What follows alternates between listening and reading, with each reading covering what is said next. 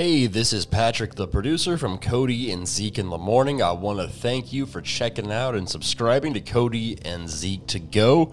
This is going to be our podcast where we're going to post audio daily from the show. You're going to be able to get things like the weird news and hashtag Nashville, the top three things you need to know in Kansas City, and other fun stuff we talk about.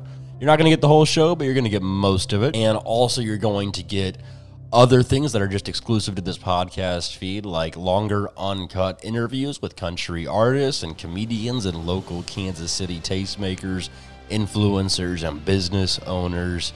You're also going to get one bonus episode a week with Codie, Zeke, and I, where we record it just for this podcast feed. But there's constantly going to be more added to this, and it is all totally free. Just subscribe and give it five stars on Apple Podcasts and Spotify and the Audacy app and all these places you get it. We're going to be adding new shows to this feed. Uh, I'll probably, since I review movies for Great Day KC on FOX 4, record an episode a week where I just go over the new movies. So it's going to be a whole lot of fun.